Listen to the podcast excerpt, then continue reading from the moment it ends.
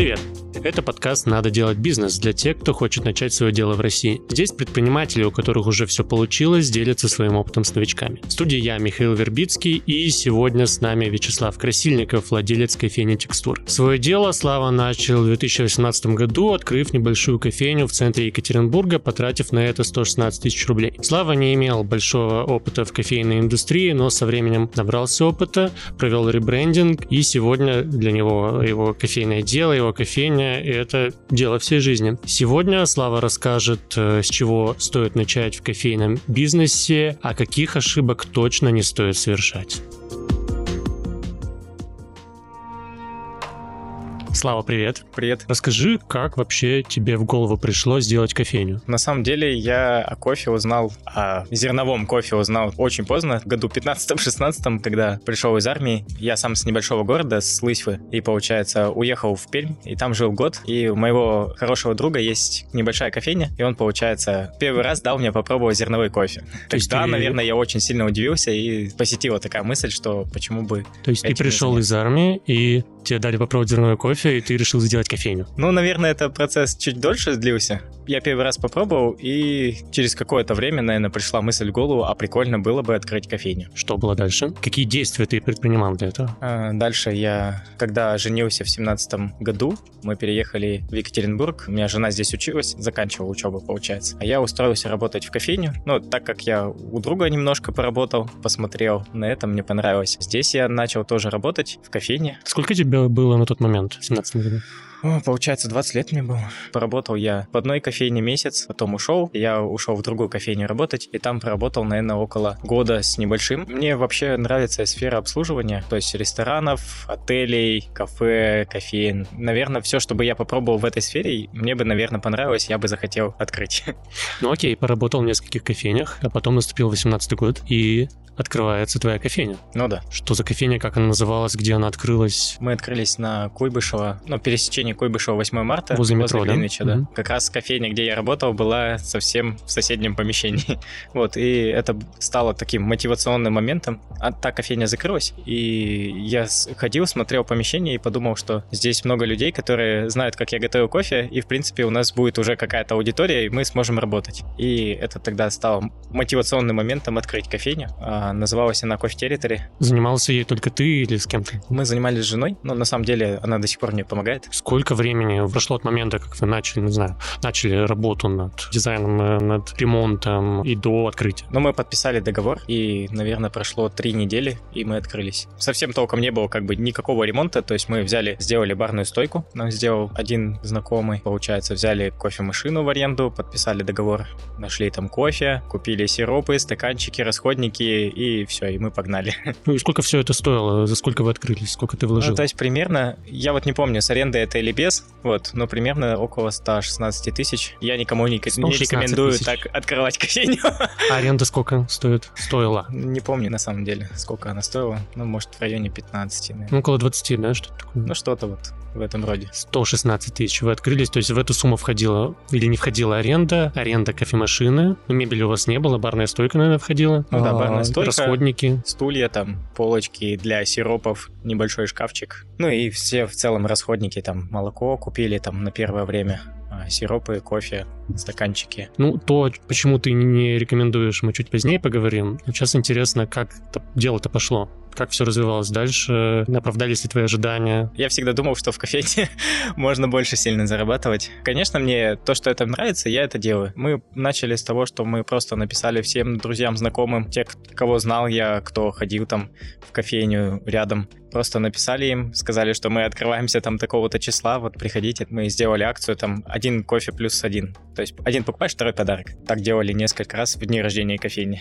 Ты говоришь, э, не оправдались ожидания по заработку, а какие они были? Ну, я думал, что ты просто открыл кофейню там с самого первого месяца около сотки зарабатываешь. Ну, с учетом того, что ты там не стоишь за стойкой. А на деле как вышло? Ну, на деле я еще сотку не зарабатывал.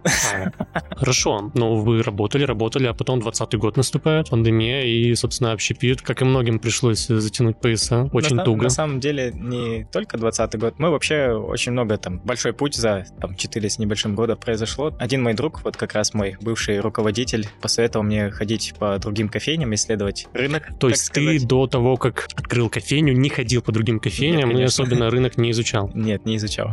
Мы просто с женой стали ходить по кофейням. На самом деле я думал, зачем ходить по кофейням, потому что у меня тут куча кофе, пей сколько хочешь, наверное, каждый так думает.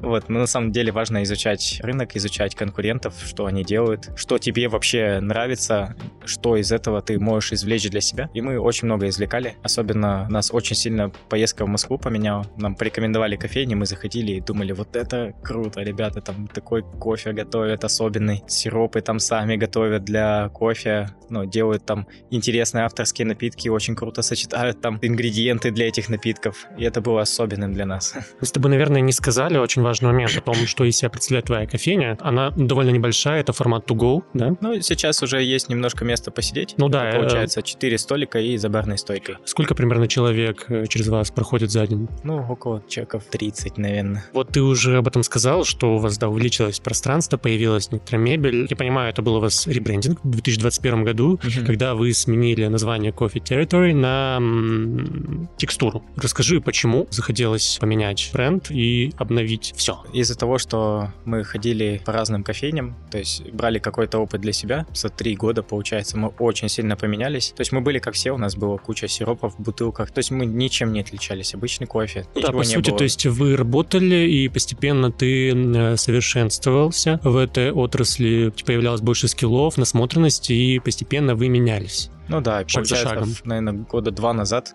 у нас там совсем не стало сиропов, мы убрали корицу, потому что ты добавляя в кофе корицу, там не чувствуешь, что зерно чем-то отличается. То есть берешь там Эфиопию, Кению, и ты не чувствуешь никакой разницы. Поэтому мы ее полностью убрали и просто решили, что мы будем делать так, хотя мы понимали, что кто-то от нас уйдет, кого-то мы потеряем, вот из-за того, что мы были другими. А сейчас мы поняли для себя, что нам нравится, то есть мы, нам нравится вот работать с этим кофе, нравится делать интересные авторские напитки, нам просто нравится делать то, что мы делаем. И вот я понимаю, что ну, придут другие люди, которые тоже это оценят, которым это тоже понравится. Как я понимаю, в 2021 году, когда у вас многое поменялось, э, там были уже затраты на порядок больше, да, ну, на ремонт. Сколько? И на что? На самом деле мы до сих пор тратим.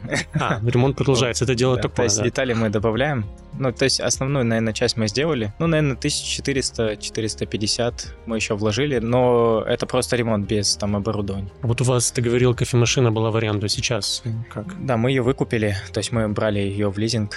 А, вот, прямо ту ребят. самую? Да. Ну, не ту самую, вообще а другую, другую, да. Сколько она стоила? она стоила 180 тысяч для нас. Mm-hmm. Вот, она была БУ, ну, как бы до сих пор остается таковой. Вот. Конечно, мы хотим купить кофемашину сегментом выше, но пока готовим на том, что есть. А всего, вот, понимаю, за эти пять лет, получается, чуть меньше, да? Сколько ты вложил денег э, в проект? Ну, всего, наверное, порядка там 900 тысяч. Купились ли эти затраты? Частично, да. Но не полностью? Ну, наверное, да, не полностью. То есть у меня до сих пор есть кредитные средства, которые мы платим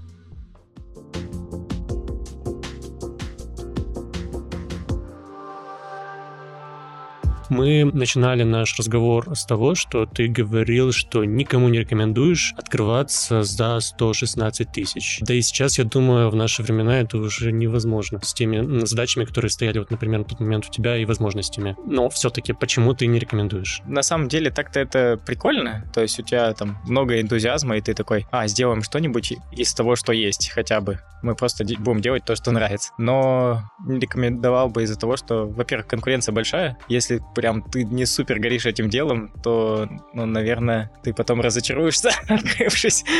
Поэтому нужно исследовать рынок, считать затраты. То есть понятно, что ты все не предусмотришь, но какие-то такие базовые вещи, то есть изначально сразу же лучше сделать это. Ну а что бы вот ты по пунктам, не знаю, сделал по-другому тогда, в 2018 году? Ну, если бы я сейчас, я имел бы да. эти же знания, да. начал бы с концепции, я бы, наверное, где-то работал и начал бы над этим думать. Как раз проработал концепцию, что я хочу вообще, каких гостей я хочу видеть, с каким кофе мы будем работать, то есть, ну, какой продукт мы вообще будем выдавать людям и какие люди будут приходить к нам. И сразу же бы прописывал каналы продвижения, где мы будем брать людей, кому мы будем сразу же рассказывать о себе. Ну, дизайн тоже я бы вот эти мелкие моменты, все детали бы изначально бы прорабатывал. Mm-hmm. Ну, то есть потихоньку бы вот так вот делал. Ну и сколько бы ты вложил тогда? Ну, наверное, 1300-400 хотя бы для начала. Ну, просто чтобы попробовать вот зайти на рынок. То есть я бы все равно взял бы кофемашину в аренду. Ну, если вот говорить о такой to-go ну, да. условной точке и посмотреть, если работает, то ну, дальше вкладывать, потом покупать кофемашину. Если нет, то закрывать бизнес, открывать что-то другое.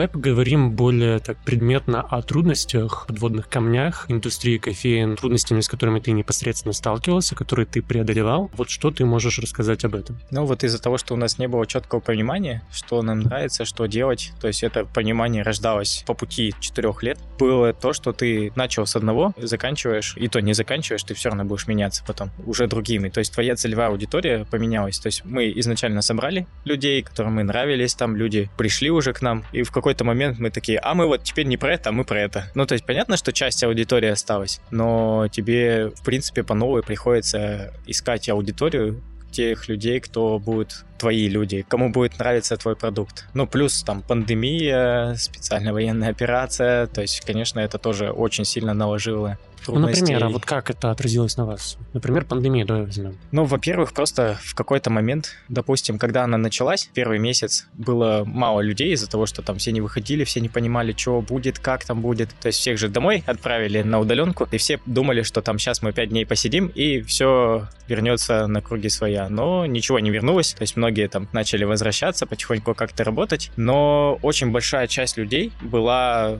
дома. большая часть людей, которые как раз наша аудитория, которые работают рядом там, они стали работать из дома. И то есть мы просто потеряли кучу людей, которые бы к нам приходили. Мы познакомились со многими людьми в кофейне, кто к нам приходил. И то есть вот эти друзья, которые к нам приходили поддерживали наш проект на протяжении вот всего этого времени, наверное, вот только из-за этого мы и остались на плаву. Они приходили, ну, было интересно пообщаться друг с другом, увидеться. Наверное, эти люди вот как раз такие поддерживали вот в это время. Ну, а какой опыт ты извлек из этой кризисной ситуации, связанной с пандемией, да? Что, не знаю, как ты стал сильнее, в чем ты стал сильнее благодаря этому? Очень сложно об этом сказать, что поменялось и что там стал сильнее у меня. Я понял, что было бы неплохо иметь финансовую подушку. Mm. Вот. Это вот первое то, что я извлек. Прикольно, если у тебя еще есть какой-то доп. заработок, ну, не только в одно дело. То есть я понимал, что мы супер рискуем. То есть мы вложили все наши средства, то есть у нас нету там богатых родителей, ну и вообще как бы нам ни, никто не помогает. Сами там стараемся там обеспечивать себя. Вот в этом есть сложность, когда ты вот просто все на кон ставишь, и ты понимаешь то, что ты можешь прогореть, остаться с долгом. Понял, что важно вкладывать в образование свое, то есть, ну вот в это время понятно, что там ничего не растет, и классно все равно учиться, заниматься вот саморазвитием. Ну вот я тоже там себе подумал о том, что ну вот даже если вот все закроется сейчас, придется закрыть кофейню, продать или еще что-то, ну вот развивая свои навыки, я могу там пойти уже в другое место и где-то работать. То есть не просто там пойти в какую-то другую кофейню, а уже, ну, допустим, пойти в ресторан, быть каким-нибудь шеф, барменом, бариста, делать уже совсем другие задачи, другие работы и, ну, получать совсем другие деньги. Слава, мы с тобой уже говорили довольно много про то, что, ну, для кофейни очень важна концепция бизнеса. Но... Вообще для любого бизнеса. Ну да, да, в частности кофейни. Но еще один важный момент, как минимум один важный момент, потому что в кофейном бизнесе их довольно много. Локация, очень важна локация. И в этом смысле, как будто бы у текстуры очень классная локация. То есть это Куйбышева 8 марта, рядом метро. Но если приглядеться, например, вашу вывеску, очень сложно увидеть. Там очень много разной рекламы, другие компании, да. В связи с этим, вот как ты оцениваешь вашу локацию, расположение рядом с офисными, да, помещениями, и как непосредственно это помещение помещение, насколько оно вообще подходящее, да, для кофейни. С одной стороны, это прикольно, да, что ты, ну, не берешь там супер большую площадь. У нас площадь именно и нашей 9, условно, квадратов. Ну, 9-10 примерно. И то есть все остальное это проходная площадь. Ты платишь меньше аренды. Но, с другой стороны, у тебя очень много людей, кто работает в этом же здании. Если нету от собственника какой-то согласованности в рекламе, то каждый говорит, я вот так вот буду делать, я вот так вот буду делать. И очень сложно согласовать какую-то единую концепцию концепцию, как будут размещены вывески, как будет что выглядит. То есть мы это тоже очень долго делали, и то, как выглядит, это вот то, что мы могли согласовать со всеми и прийти хотя бы к чему-то более-менее хорошо выглядящему, потому что раньше было ужасно, то есть было еще хуже. Ну, все-таки с точки зрения локации, насколько она тебе нравится или есть куда стремиться? Ну, в целом она хорошая. Понятно, что я вот уже другой. Я вообще думаю о том, чтобы в следующем проектом там открывать ресторан, там, бистро, и там понятно, что нужен отдельный вход. Ну и кофейню бы я открывал с отдельным входом, ну и уже совсем по-другому, то есть я бы открывал там с кухней сразу. А так в целом, размышляя над локацией, мы были в очень разных заведениях, то есть мы, когда путешествуем, ездим там в разные города по России, за границу там ездили, и мы всегда ходим по разным заведениям, кафе, там рестораны, кофейни, бары, и получается тоже там смотрим на разные вещи, оцениваем тоже локацию. Порой я очень сильно удивлялся, когда там, ну вот в Питере есть кофейня, которая во дворах вообще находится. Она совсем не на проходимом месте, там придут только те, кто знают. По сути, я понял, что она, локация важна, но еще важнее тебе найти своих людей. Вот если этим людям, которые вот к тебе ходят, им удобно вот прийти вот туда, то они, наверное, и во двор готовы прийти, где тебя не будет видно. То есть если не будет никаких вывесок, но они тебя придут и найдут. То есть понятно, что это сложнее намного. Угрожающе прозвучало, придут и найдут. Вот. А это сложнее намного, но в целом, то есть а, важно тебе определить, кто твои люди, то есть важно определиться, ну, с концепцией твоего заведения, и, ну, и вот найти этих людей. Это более важно, чем локация. Ну, конечно, локация важна.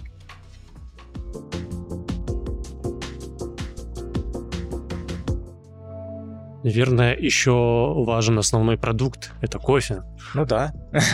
В этом смысле, на что стоит обращать внимание новичкам, да? Я имею в виду тут поставщиков, возможно, в первую очередь обжарщиков. Ну это тоже ведь как раз это и вкладываю я в это, в смыслы концепции, это то, какой ты кофе будешь готовить. То есть если ты там to go, и условно там у тебя сиропы и все такое, ты ничем не отличаешься, то есть людям понятно, что не нужен будет там супер вкус, не нужна какая-то эстетика, вот, то есть им нужен дешевый, наверное, кофе, и тебе нужно взять там дешевое зерно, более-менее вкусное, на твой субъективный вкус, так сказать. И максимально выжить, наверное, из этого места, сделать максимально дешево, красиво, найти там локацию очень проходимую, допустим. Когда ты делаешь кофейню с едой, ты с какими-то интересными блюдами, интересной там кухней, напитками, то есть там все равно будет совсем по-другому. Другие люди, то есть другие ценности вообще этого заведения, этих продуктов. Но тоже смотря на, на многие заведения, я думаю, что людям не важен кофе совсем. ну, то есть им не важен бренд. Бренд важен для маленькой части людей. То есть им порой нужно прийти там попить кофе, поесть, и все. И ты такой, что происходит? Почему так? Сегодня кофейня текстура, что она из себя представляет? Что вы предлагаете своим гостям? Чем выделяетесь, на твой взгляд? Ну, мы не позиционируем себя как масс-маркет кофейня. То есть мы наверное, больше в сторону авторской кофейни с интересными напитками. Мы стараемся там подбирать интересный кофе, то есть мы каждую неделю меняем зерно. Сегодня у нас Кения, там на следующей неделе у нас вот будет Эфиопия, прям на следующей неделе будет Эфиопия. Иногда там берем какие-нибудь, вот сегодня там мы готовим Коста-Рику, допустим, мы взяли килограмм дорогой Коста-Рики, ну просто вот ради интереса, ради разнообразия нашего и гостей, просто готовим этот кофе для них, чтобы они как-то тоже могли это оценить, чтобы было интересно на фильтр кофе завариваем там каждый день разное зерно, то есть тоже каждую неделю нам приходит поставка, и мы выбираем лоты, которые будем заваривать на этой неделе, то есть каждый день их меняем. Ну, раньше готовили каждый сезон напитки, но вот последнее время именно сезонные напитки. Вот последнее время мы обновляем напитки, наверное, в раз в месяц, в полтора, в два. Стараемся это делать быстрее, хочется прийти к тому, чтобы делать какие-то такие интересные тематические напитки. Берем тему, допустим, вот в этом году будет 300-летие Екатеринбурга, и я вот хочу на эту тему сделать напитки с историей, углубиться. Я хочу себя подготовить, вырасти вот в это, потому что это очень сложно вот как раз не просто сочетать какие-то вкусы, а сделать вот из напитков историю какую-то. Ну, вот еще же кухня есть, насколько ну, знаю. да, мы там готовим сами, сами. десерты, да, mm. сырники, каша. У нас такой небольшой ассортимент еды, готовим сэндвичи тоже сами. Ты говоришь «мы», часто говоришь «мы». Кто Ах. еще работает? Э, На самом деле у нас есть э, ну вот уже наш друг, его зовут Ваня, он меня подменяет. Ну, условно, он учится сейчас, и то есть он по полдня там условно работает, половину смен забирает в месяц. Нужно вот. закрепить, то есть ты не только владелец да, кофейни, ты работаешь. Да, ты работаешь Получается, жена там помогает. Вот сейчас еще сестра, я ее попросил помочь мне с деталями семейный бизнес в целом. Но в целом пока да, хочется, чтобы это выросло во много больше. Не хочется быть просто семейным бизнесом, хочется вырасти в большую компанию, которая была бы такая максимально душевная, были такие близкие отношения вот между сотрудниками, между нами. Ну, то есть хочется в это вкладываться, в сотрудников, то есть мы стараемся дружить, общаться. Даже с гостями, кто приходит, мы уже со многими дружим, общаемся, ходим в гости. В заключение я бы хотел, чтобы ты представил, что нас сейчас слушают такие же молодые ребята, которые, как, не знаю, может быть, уже вернулись из армии, например, или хотят что-то сделать свое, и загорелись идеей сделать кофейню. Что бы ты им все-таки посоветовал, главное, или несколько пунктов, на что стоит обратить внимание, чтобы не прогореть в этом деле? Мне это часто задают вопрос, что там нужно, чтобы ты посоветовал. Я вообще многих отговариваю от этого, но вообще, если вот прямо лежит на сердце это сделать, я вот рекомендую всем пойти поработать куда-то в кофейню, походить по кофейням, посмотреть вообще, что есть на рынке, какие кофейни есть, какой кофе есть. Я бы зашел, наверное, в разные кофейни, разный сегмент кофеин, то есть масс-маркет, такие, как у нас там авторские истории какие-то, и пошел бы поработать какое-то время, чтобы понять какие-то процессы. Ну, вообще понять, а мое это или не мое, может, оно мне не нужно. То есть, может, я через месяц скажу, что да ну его это все, это так сложно, тяжело, и мне это совсем не нравится. То есть, зачем мне вкладывать кучу денег, сил и времени на то, что мне потом не понравится. Я за то, чтобы все-таки минимально вложить сил времени, чтобы понять, это твое или не твое. Я вообще за то, чтобы люди там занимались тем, что им нравится, что их вдохновляет. Не просто там ради денег это делать, но понятно, что деньги тоже важны. Больше ради того, что их зажигает. Ну, звучит как тост. Слава, спасибо большое, что ты пришел, нашел время. Слушайте нас на всех площадках и делитесь о нашем проекте в соцсетях. Пока.